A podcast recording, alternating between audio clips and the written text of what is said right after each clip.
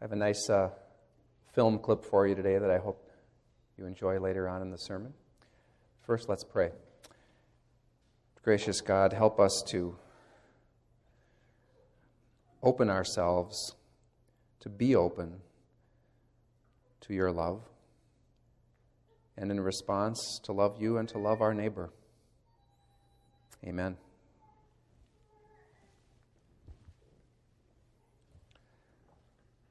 Let us love one another because love is from God.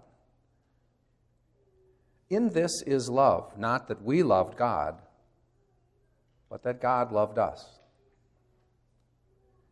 If we love one another, God lives in us.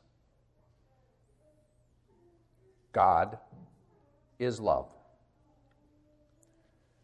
Those are just a few sound bites from our text today, which delivers a powerful message, does it not? That love originates, finds its source in God. It is not generated within us, no matter how hard we try. All we can do is receive it from love's source and pass it on. This is a very Lutheran idea, too. Priority for we Lutherans is always given to God's action first, not ours. We only participate in God's action. And as Jenny said, we can't necessarily see God, but we can see the results of God's action and God's love all over the place. And in ourselves as well. The love that comes from God is called agape love. You ever heard that word, agape? A G A P E. It's a Greek word, agape love. It means self sacrificing love for the sake of the other. And it finds its source in God let's look at uh, three different qualities of agape love that distinguish it, for the most part, from how our world defines love.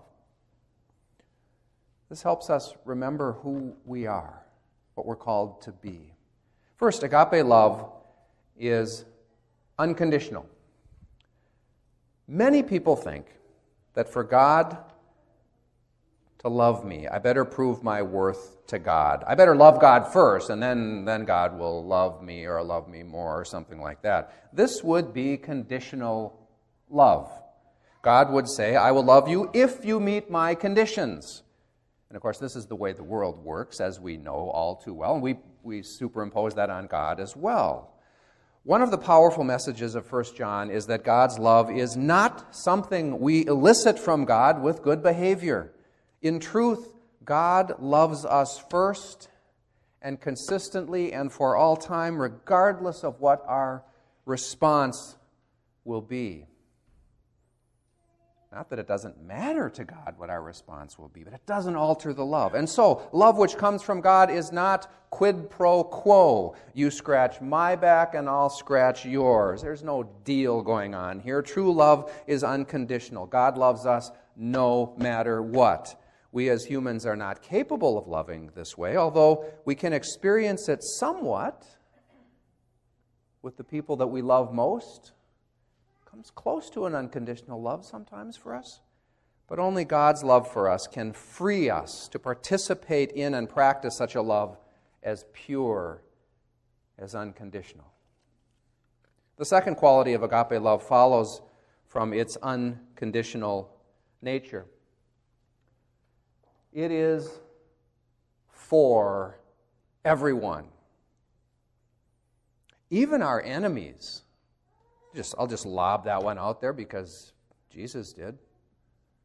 How someone has treated us in the past has nothing to do with whether we love them. But how is it possible, you may ask, to love someone who hates you, who has done you wrong, who wishes ill upon you? Well, consider this love comes from God's perspective, not our un- unique corner of the, of the woods. And God's perspective is this that every life matters, right? Especially the ones that get kicked around in this world. Yeah. Every life has value because God created that life and desires life, goodness, health, and wholeness for them. In our lives, we are called to echo this love. So you love someone not because you like them, you may not like them at all, or because they give you perks of some kind because there's something in it for you. You love them because they are a creature of God and are therefore, therefore, of great value. None of this means we don't hold others accountable to laws, to justice, and the like. You do. We do. But always undergirded by love. Verses like these and others underscore, I think, how different this kind of love is than how the world defines love.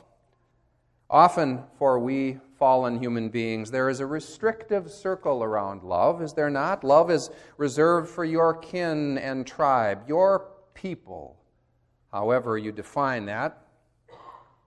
As we are commanded to love with a love that God first gave to us, we are called then to love those who are different from us, those who are not in our tribe or religion or whatever group is other than ours for they are clearly our neighbor, as the parable of the Good Samaritan made abundantly clear.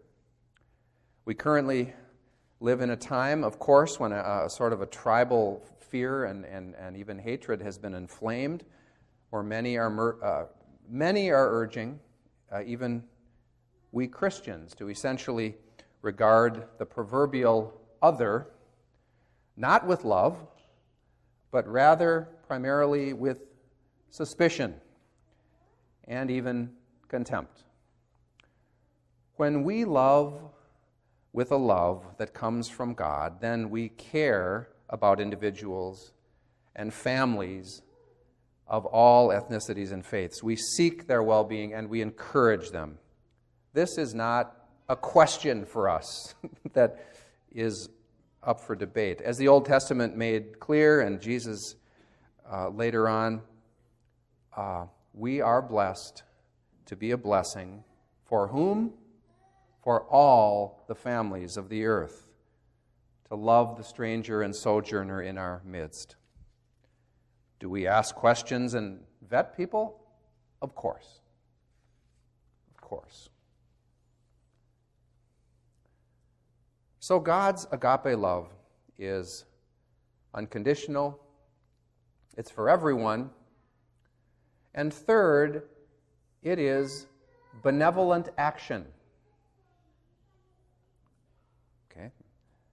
You might say, well, that's fine. How, how is that anything special? Here is where our world really distorts the meaning of love. For most people, and in our culture and in Hollywood and etc., um, they quickly accept the definition of love as a feeling, epitomized by romantic love. Now, don't get me wrong, the feeling of love for someone, whether romantic or the love of a friend or family member, is a gift from God, is a wonderful gift. God wants us to delight in those feelings that we have for those that we love. Amen.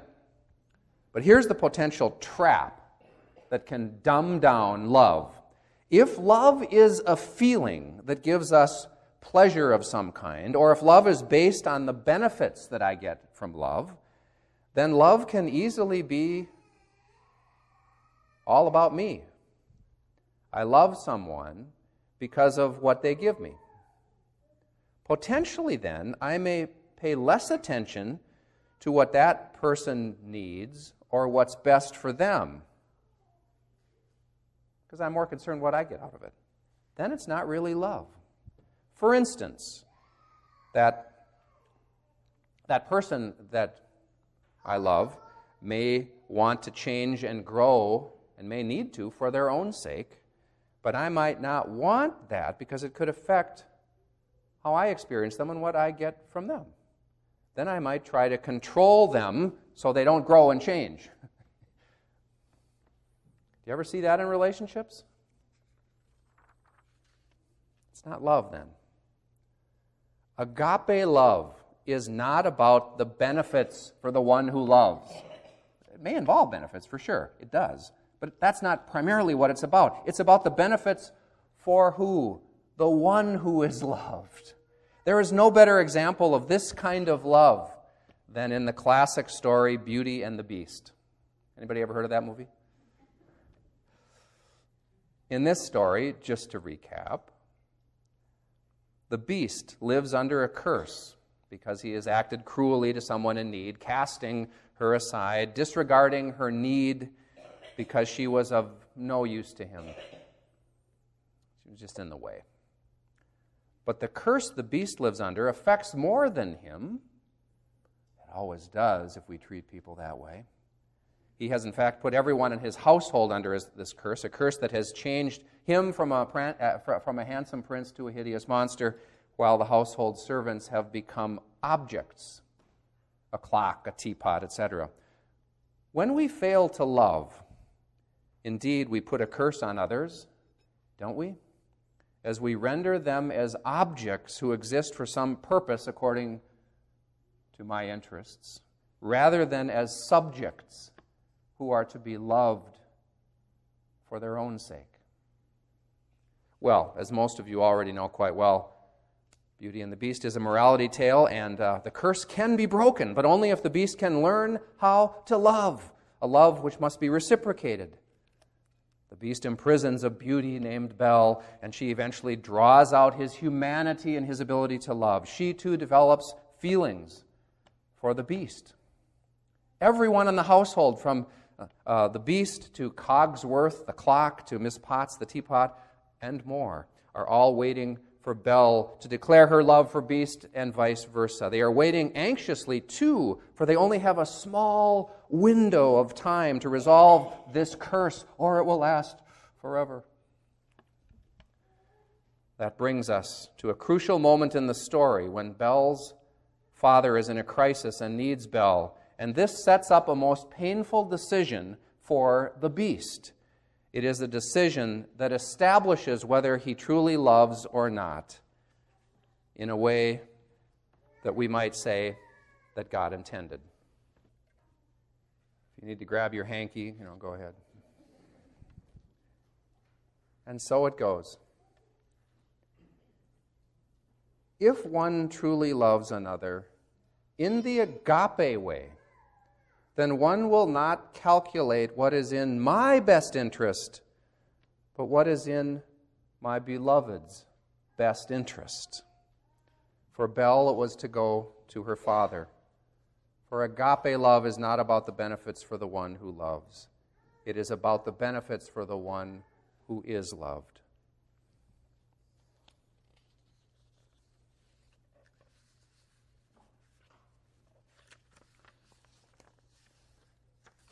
Sorry, I got things, uh, got things mixed up a little bit here.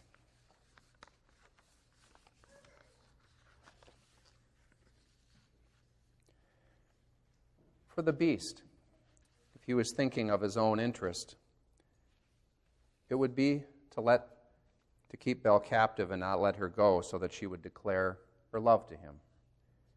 He let her go. He took a risk, but he also truly loved, did he not? and he was rewarded in the end. For it was not lost on Belle that the beast truly loved her when he let her go. And that kind of love has a way of changing people, doesn't it? She was, in the end, able to save him with her love, and the curse was broken. So the beast had been made whole by a love that was bigger than his self interest. He was primarily interested in the well being of his beloved.